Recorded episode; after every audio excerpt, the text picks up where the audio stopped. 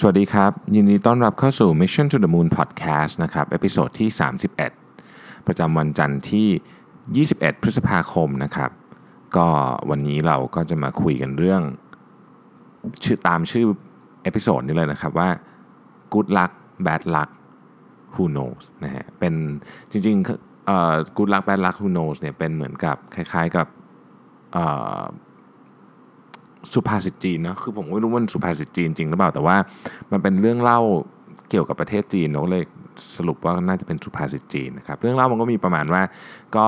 มันก็มีชาวนาคนหนึ่งนะครับเลี้ยงม้าเอาไว้หลายตัวนะฮะทีเนี้ยม้าตัวหนึ่งที่เป็นม้าที่เรียกว่าเป็นม้าที่สวยที่สุดในฝูงอะ่ะก็ก็มีคนมาชื่นชมเยอะแยะเลยนะ แล้วก็ชอบมีคนมาบอกกับชาวนาว่า โชคดีจริง ๆ นะ ที่ ท่านเนี่ยมีม้าสวยขนาดนี้นะครับชาวนาก็จะตอบไปว่า โชคดีโชคร้ายใครจะรู้นะครับวันหนึ่งม้าเต้าตัวสวยๆเนี่ยก็เกิดหลุดออกจากคอกแล้วก็หายไปเข้าป่าไปนะฮะเพื่อนบ้านก็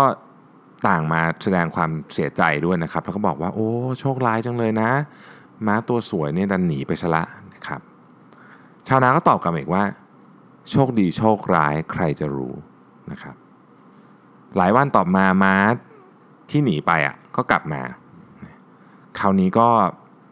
เอาม้าป่าที่สวยๆกลับมาด้วยนะครับ เพื่อนบ้านก็เลยกลับคราวนี้กลับมาชื่นชมใหม่นะครับบอกว่าโอ้ท่านช่างโชคดีจริง ๆ ได้ม้าสวยๆมาตั้งหลายตัวนะครับชาวนาก็ตอบเหมือนเดิมอีกฮะโชคดีโชคร้ายใครจะรู้นะครับ วันต่อมาลูกแกครับ ก็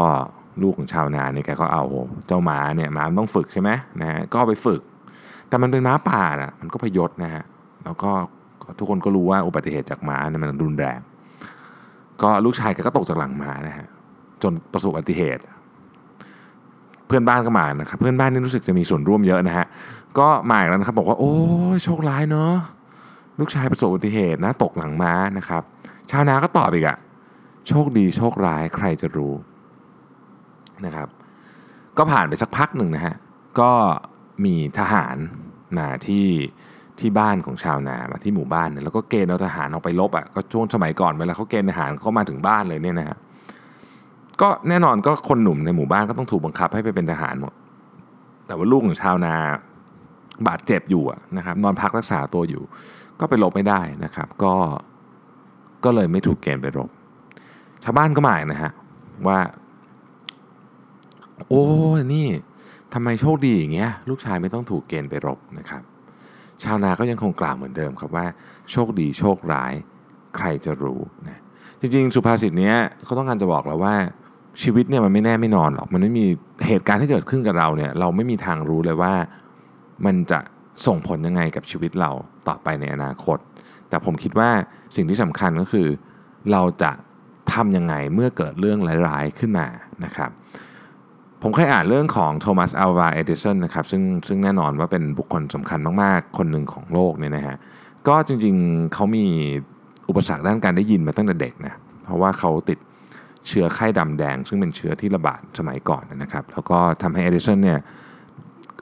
หูไม่ค่อยดีนะฮะก็เรียกว่าเกือบเกือบจะหูหนวกอะแต่ว่าไอ้ปัญหาที่ที่เหมือนจะมีปัญหาสำหรับคนอื่นเนี่ยนะฮะมันก็กลายเป็น เรื่องที่ดีสำหรับเอดิสันไปในแง่หนึ่งแล้วกันนะฮะเพราะว่ามันทำให้เขามีสมาธิมาก เหมือนเหมือนคุณไม่ค่อยได้ยินเสียงอะไร คุณก็จะเหมือนกับไม่มีเสียงรบกวนนะฮะเขาก็เลยมีนิสัยที่วอกแวกน้อยนะฮะทำให้เมื่อเขาสนใจอะไรเนี่ยเขาจะสามารถใช้เวลาจดจ่อการทดลองนานๆ โดยไม่ถูกรบกวนจากเสียงรอบข้างได้ เขาก็เลยสามารถที่จะจดจ่อกับการทดลองสิ่งประดิษฐ์ต่าง ๆ ได้นานมากกว่าคนอื่น ส่วนหนึ่งเป็นเพราะว่าเขาได้ยินเสียงอะไรไม่ค่อยชัด ก็เลยไม่ถูกรบกวนนะครับ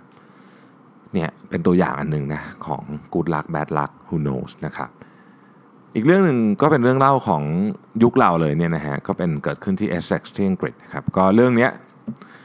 เเกิดย้อนกลับไปสัก 40 กว่าปีที่แล้วแล้วเนี่ยนะฮะรับเล่าชายคนหนึ่งเนี่ยนะครับก็เดินออกจากชั้นเรียนมาด้วยความเสียใจมาก ๆ เลย เพราะว่าเเขาเนี่ยถูก ถูกครูนะครับให้ออกจากห้องเรียนปกติ แล้วก็ให้ไปชั้นเรียนสำหรับเด็กที่ต้องการความช่วยเหลือพิเศษนะครับ แน่นอนว่าเด็กเด็กฝรั่งก็ค่อนข้างเรียกว่าแกล้งกันแรงนะครับ ก็โดนบูลลี่อะนะฮะก็ก็เด็กคนนี้ก็โดนเพื่อนแกล้งสารพัดนะฮะอยู่ที่โรงเรียน หนูน้อยคนนี้เป็นโรคที่เรารู้จักกันในนาม dyslexia นะครับ ก็เโรคนี้ทำให้เกิดการบกพร่องในการอ่านนะส่งผลต่อปัญหาในการอ่านเขียน การสะกดคำการผสมคำนะฮะ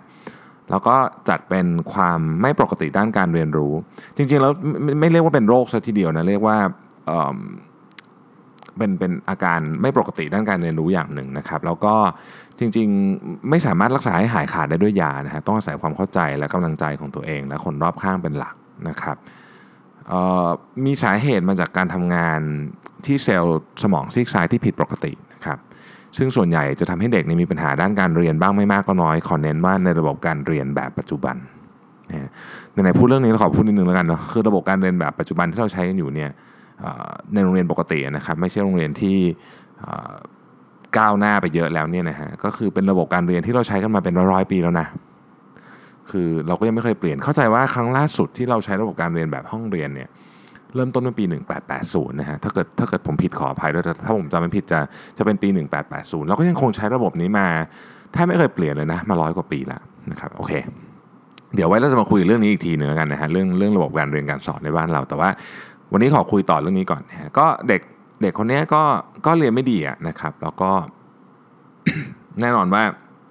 ก็คงไม่ค่อยชอบไปโรงเรียนเท่าไหร่นะครับ แต่ว่าโชโชคดีอย่างหนึ่งที่พ่อแม่เขามีร้านอาหารนะฮะก็เขาชอบทำอาหารครับเขาก็ซ้อมมือในในการทำอาหารอยู่ในร้านของพ่อแม่เขานี่แหละนะฮะตั้งแต่ตัวเขาเสูงพอที่จะใช้เตาได้นะฮะเขาก็มีใครแวะว่าก็ครอบครัวญาติพี่น้องเนี่ยก็ทำอาหารเขาทำอาหารให้กินนะฮะก็ทำไปทำมาก็ก็เป็นสิ่งที่เขาหลงไหลมาก แล้วก็เมื่อเรียนหนังสือจบเนี่ยเขาก็พยายามหาร้านอาหาร ทำนะฮะในที่สุดก็มีโอกาสที่จะได้ไปทำร้านทำงานในร้านอาหารอิตาเลียนแห่งหนึ่งนะครับแล้วเขาเขาคนพบว่าอาหารอิตาเลียนนี่แหละเป็นเป็นอาหารที่เขาอยากทำแล้วก็ชอบทำเป็นพิเศษนะครับ ทีนี้ก็ก็เด็กคนนี้ก็เติบโตขึ้นนะฮะในปี 1997 เนี่ยก็ได้ออกรายการทีวีสั้น ๆ รายการหนึ่งนะฮะผู้จัดของ BBC เนี่ยเห็นแนวเห็นแววว่าเด็กคนนี้เออเฮ้ย มีสไตล์การพูดที่แปลกนะฮะแล้วก็มีวิธีการทำอาหารที่ดูเหมือนจะเป็นเรื่องยากๆเนี่ยให้ดูง่ายขึ้นได้นะครับ ก็เลยก็เลยมาทำชวนมาทำรายการให้ BBC นะฮะรายการนี้ชื่อว่า The Naked Chef นะครับแล้วก็เป็นรายการที่ทำให้เด็กหนุ่มคนนี้โด่งดังเป็นพลุแตก และมีรายการทีวีอีกนับ 10 รายการตามมานะครับผมกำลังพูดถึงผู้ชายที่ชื่อว่าเจมี่ออลิเวอร์นะครับปัจจุบันเจมี่ออลิเวอร์เนี่ยเป็นเชฟที่ร่ำรวยที่สุดในโลกนะฮะ นิตยสาร Forbes เนี่ยประมาณการทรัพย์สินของเจมี่ออลิเวอร์ว่ามีเกิน 10,000 ล้านบาทนะครับเจมี่ออลิเวอร์เนี่ยมีบทบาทสำคัญในการเปลี่ยนแปลงอาหารในโรงเรียนของอังกฤษให้ดีต่อสุขภาพเด็กมากขึ้นด้วยนะครับโดยโครงการของเขานั้นเนี่ยสร้างความเปลี่ยนแปลงระดับประเทศเลยนะครับแล้วก็เขาเนี่ยมีโครงการที่จะเรียกร้องให้แก้กฎเกณฑ์ในการจัดหาอาหารในโรงเรียนนะครับคือเจมี่ออลิเวอร์มีความเชื่อว่าอาหารเนี่ยมีมี เรียกว่ามีน้ำตาลเยอะเกินไป สมมติให้เด็กอ้วนมีคุณโภชนาการไม่พอนะครับ ถ้าใครสนใจเรื่องนี้ของเจมี่ออลิเวอร์ไปชม TED Talk ที่เจมี่ออลิเวอร์พูดได้เจ๋งมากเลยนะครับ ผมอยากให้ไปดูกันนะฮะเมื่อทำเรื่องนี้ที่อังกฤษเสร็จแล้วเนี่ยเขายังตามไปรณรงค์ต่อที่อเมริกาด้วยนะฮะนอกจากนี้ทุกๆปีเขายังมีโครงการที่ชื่อ 15 นะครับ ซึ่งเอาเด็กด้อยโอกาสด้านทุนทรัพย์ไม่ได้เรียนหนังสือหรือติดยาเสพติดเนี่ยเข้าฝึก ในร้านอาหารของเขาเพื่อให้คนเหล่านี้มีโอกาสที่จะมีอาชีพที่ดี และไม่ต้องกลับไปสู่วังวนเดิมนะฮะปัจจุบันเจมี่ออลิเวอร์เป็นเจ้าของร้านอาหารกว่า 50 ร้านนะฮะแล้วก็มีหนังสือเนี่ย20กว่าเล่มนะครับ ก็เจมี่ออลิเวอร์มีมี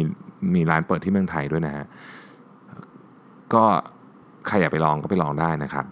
ผมส่วนส่วนตัวแล้วผมต้องต้องบอกว่าผมอาจจะไม่ใช่แฟนของอาหารแนวเจมี่ออลิเวอร์แต่ว่าผมค่อนข้างชื่นชมในวิธีคิดและการใช้ชีวิตของเขานะฮะ เจมี่ออลิเวอร์เนี่ยมีหนังสือออกมาเป็นชื่อตัวเองเนี่ยยีกว่าเล่ม แต่ว่าเพราะว่าการเป็นดิสเลกเซียของเขาเนี่ยทำให้เขาเพิ่งอ่านหนังสือเล่มแรกในชีวิตจบเนี่ยตอนอายุ 38 เองนะฮะหนังสือเล่มนั้นคือ Hunger Game Catching Fire นะครับเจมี่บอกว่าปัญหาเนี่ยไม่ได้มาจากอุปสรรคที่ทุกคนมีปัญหาก็จะเกิดต่อเมื่อคนเหล่านั้นเอาอุปสรรคมาเป็นข้ออ้างในการดำเนินชีวิตมากกว่า ก็จริงๆ ในวงการธุรกิจเนี่ยต้องบอกว่ามีนักธุรกิจ หลายคนนะครับไม่ว่าจะเป็นท่านเซอร์ริชาร์ดแบรนสันนะฮะผู้ก่อตั้ง Virgin นะครับอ n นต้ารอดดิกผู้ก่อตั้ง Body Shop นะครับพอลสมิธนะครับ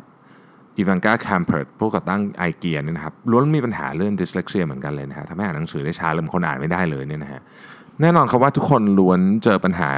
ในโรงเรียนทั้งสิ้นเนี่ยนะครับ เพราะว่าdyslexia ก็มีจะทำให้มีอุปสรรคในการเรียน และบ่อยครั้งเนี่ยเขาก็จะถูกปรามาสหรือถูกดูถูกถูกบูลลี่สารพัดฮะ แต่มันน่าแปลกใจว่ามีงานวิจัยว่าผู้ก่อตั้งธุรกิจในสหรัฐเนี่ย35%เนี่ยบอกว่าตัวเองเป็น dyslexia นะครับ และถ้าเกิดใครเคยอ่านหนังสือ David and Goliath ของมัลคอล์มแกลดเวลล์ก็เคยเขียนไว้ว่า เขาพบว่าผู้บริหารเกือบครึ่งหนึ่งในห้องที่มาฟังเขาพูดเป็น dyslexia นะฮะ การอ่านหนังสือไม่ออกอาจจะเป็นฝันร้ายในชีวิตของหลาย ๆ คน เป็นอุปสรรคในการเรียนแต่แต่ว่ามีคนไปศึกษาเรื่องนี้นะครับเขาบอกว่าผู้บริหารที่เป็นดิสเลกเซียเนี่ย มีปัจจัยทำให้ประสบความสำเร็จด้วยเพราะว่าพบว่าผู้บริหารเหล่านี้มีทักษะในการพูดที่ดีมาก เพราะว่าเขาไม่ถนัดการอ่านนะฮะเขาก็เลยพูดชดเชย สิ่งที่เขาไม่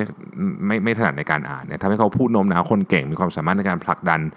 คนให้คล้อยตามวิสัยทัศน์ของเขานะฮะนอกจากนี้พวกเขาจะมีทักษะในการแก้ปัญหารวมไปถึงการจ่ายงานที่เก่งด้วยนั่นก็เพราะตลอดชีวิตของเขาเขาต้องเรียนรู้กับการแก้ปัญหาจากการอ่านหนังสือ ไม่ค่อยได้ ไม่ค่อยถนัดในการอ่านหนังสือเนี่ย พวกเขาจะต้องคิดหาทางออกเป็นประจำนะฮะแล้วก็เนื่องจากว่าเขารู้ว่าเขาอ่านหนังสือไม่ค่อยถนัด จึงทำให้เขาต้องฝึกกล้าขอความช่วยเหลือจากคนอื่นนะครับทำให้เขาเนี่ยเรียนรู้ที่จะเชื่อใจและไว้ใจคน ซึ่งเป็นคุณสมบัติสำคัญมาก ๆ ที่ผู้บริหารระดับสูงต้องมีนะฮะบางครั้งเรื่องในไลน์เนี่ยก็เกิดขึ้น แล้วก็ส่งผลอีกแบบหนึ่งนะครับ โดยไม่คาดคิดก็ได้ อีกเรื่องหนึ่งเป็นเรื่องของ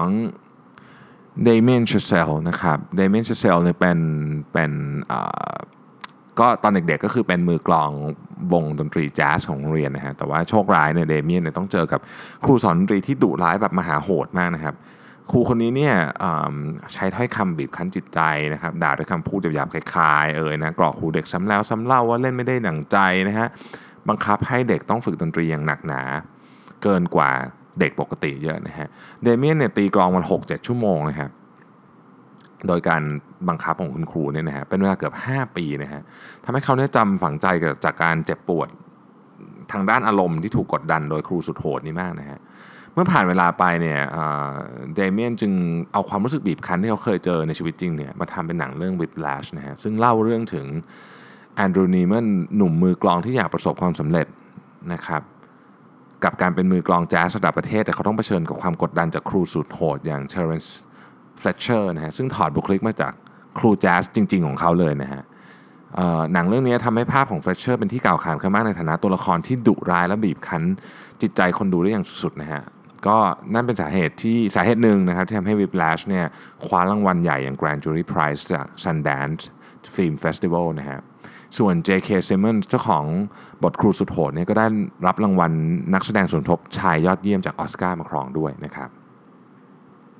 แล้วก็เมื่อปีที่ผ่านมาเนี้ยเดเมนเชเซลเนี่ยซึ่งมีความหลงไหลในดนตรีแจ๊สเนี่ยนะครับก็นำเรื่องราวของดนตรีแจ๊สที่มีอิทธิพลกับชีวิตเขาในวัยเด็กนะครับ มาสร้างเป็นภาพยนตร์เรื่องหนึ่งนะครับ ซึ่งได้รับการเสนอชื่อเข้าชิงรางวัลออสการ์มากที่สุดถึง 14 สาขานะครับ สูงที่สุดเป็นประวัติศาสตร์เทียบเท่ากับไททานิกที่เคยทำไว้เมื่อปี 1998 แล้วก็ All About Eve ที่เคยทำไว้เมื่อปี 1951 นะครับ หนังเรื่องนี้ก็คือ La La Land นั่นเอง แล้วก็ La La Land ก็คว้า 6 ออสการ์มาครองได้นะครับ มีคนตั้งข้อสังเกตว่าถ้าชีวิตของเดเมียนตอนเด็กๆ ไม่ได้รันทดขนาดนี้ บทหนังแบบวิปแลชหรือลาลาแลนเนี่ยคงไม่เกิดขึ้นนะครับ เรื่องที่เล่ามาทั้งหมดเนี่ยเป็นเพียงส่วนหนึ่งของชีวิตมนุษย์ที่มี 2 มือ 2 ขาเหมือนเรานะครับบางคนเกิดมาต้นทุนต่ำมากๆ แต่ด้วยทัศนคติและจิตใจที่เข้มแข็งนะครับ พวกเขาพาตัวเองมายืนในที่ที่เขาอยากมาจนได้ แน่นอนพวกเขาต้องเคยคิดถามตัวเองว่าทำไมโชคชะตาถึงกลั่นแกล้งเขา ถึงทำให้เขาเกิดมาเป็นแบบนี้ ถึงทำให้เขาต้องเจอเรื่องแบบนี้ แต่เชื่อเถอะครับว่าโลกเราไม่ได้ร้ายกับเราขนาดนั้น เพราะตัวอย่างเหล่านี้ ที่เราเล่ามาแล้วมีอีกเป็นพันเป็นหมื่นตัวอย่างเนี่ยนะครับ บอกเสมอว่าบางทีในร้ายมีดี ในดีมีร้ายเสมอ สุดท้ายธรรมชาติเราเนี่ยอาจจะชดเชยสิ่งต่างๆ ที่เราขาดมาให้ทีหลังก็ได้นะครับ และถ้าเราพยายามมากพอเสียสละมากพอ นึกถึงคนอื่นมากพอ วันหนึ่งเราจะได้สิ่งที่เราอยากได้ ผมก็เชื่ออย่างนั้นนะครับดังนั้นขอกลับไปที่ชื่อตอนอีกทีนะครับ good luck bad luck who knows นะฮะ เมื่อมีอะไรเกิดขึ้นจะดีจะร้ายมันขึ้นอยู่กับการมองของเรา ผมขอจบพอดแคสต์นี้ไปด้วย quote ของบุคคลที่ผมคิดว่าเป็นประโยคที่ผมชอบมากที่สุดอันหนึ่งนะฮะคนพูดนี่คือสก็อตต์แฮมิลตันสกอตต์แฮมิลตันพูดด้วยว่า the only disability in life is a bad attitude ความพิการอย่างเดียวในชีวิต คือการมีทัศนคติอันเลวร้าย ขอบคุณทุกท่านที่ติดตามนะครับ แล้วพรุ่งนี้พบกันใหม่ สวัสดีครับ